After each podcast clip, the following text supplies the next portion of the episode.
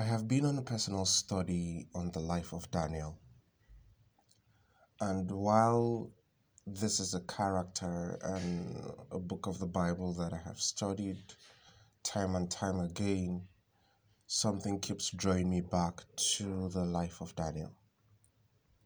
And what I want to take out of my learnings from his life and his journey to share with you today is, what do you do when your faith is tested? What do you do when there is an extreme demand on your giftings, on your skills, on your abilities? And this is not just about when your faith is tested in church or when your skills are tested in church. Yes, that can be part of it. But what do you do when your faith is tested in the marketplace, at your office, wherever it is that you work? What do you do when you're faced with a challenge that pulls you to the negative?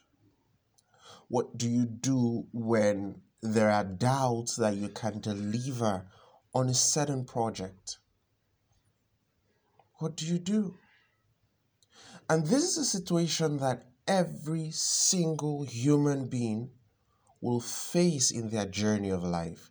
This is a situation that every single human being will have to deal with in their journey of life. And if you're a child of God, this is something you will have to be very deliberate on in terms of how you manage a crisis situation. How do you respond when you're put in a pressured situation? Nebuchadnezzar had a dream in Daniel chapter two, and he needed all his astrologers and all his magicians to not only interpret the dream, but also to tell him what he dreamt. And they told him honestly that no king anywhere in the world had requested such. And Nebuchadnezzar was, of course, infuriated and said all the magicians should be killed. All the astrologers, all the wise men in his kingdom should be killed. And this pronouncement extended to Daniel and his three friends. But here is what I want you to take out of this. Daniel did not react to the situation. Daniel responded. Those are two different approaches to life. Those are two different approaches to handling situations. When you react, you might put forth the wrong emotion. You might put forth the wrong action. When you're reacting to situations, your emotions might get the best of you. However, when you choose to respond, you will do it wisely. And the Bible says that Daniel called the chief of the army wisely to the side and asked him, "Why is the king's decision so hasty?" And then pleaded that he be given a little time to tell the king his dream and the interpretation. So, do you react to situations or do you respond? And when you choose to respond, how do you respond? Again, the question is, what do you do in times of crisis? How do you manage difficult moments? What do you do when your faith is tested? What do you do when your skill sets are doubted to deliver on a project excellently? I'm sharing this today just to encourage you. Difficult times will come.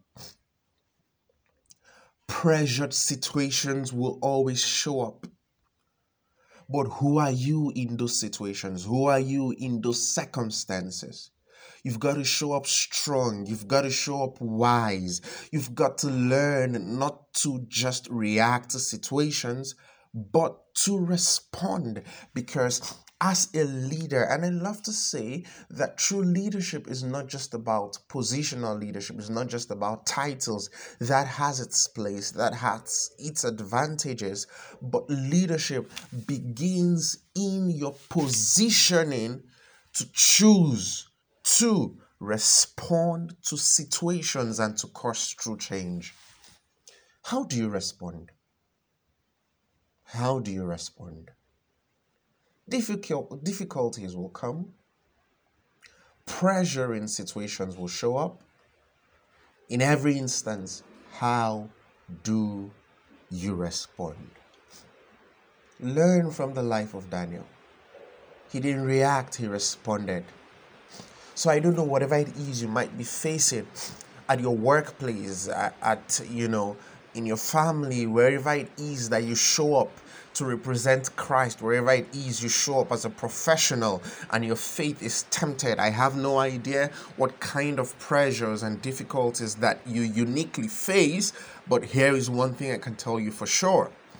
It is possible for you to come out strong. It is possible for you to show up strong. It is possible for you not to be in that situation where you are victimized. Of course, we all know the story. Daniel and his friends weren't killed. As a matter of fact, because Daniel responded wisely, he went back and prayed to God for wisdom, for insight on what to do, for wisdom and insight on what the king had dreamt and its interpretation. And of course, God revealed it to him. So when you're faced with pressured situation in the marketplace, wherever it is that you work, instead of reacting in anger, respond wisely. Take out time to pray. Take out time to talk to God. Take out time to ask of Him of wisdom and of insight. And believe that He answers. God really answers prayers. Have the faith for it. Listened for it. And I can assure you, it is possible. It is really possible to lead true change in the world. And when your faith is tested, stay rooted in who you are.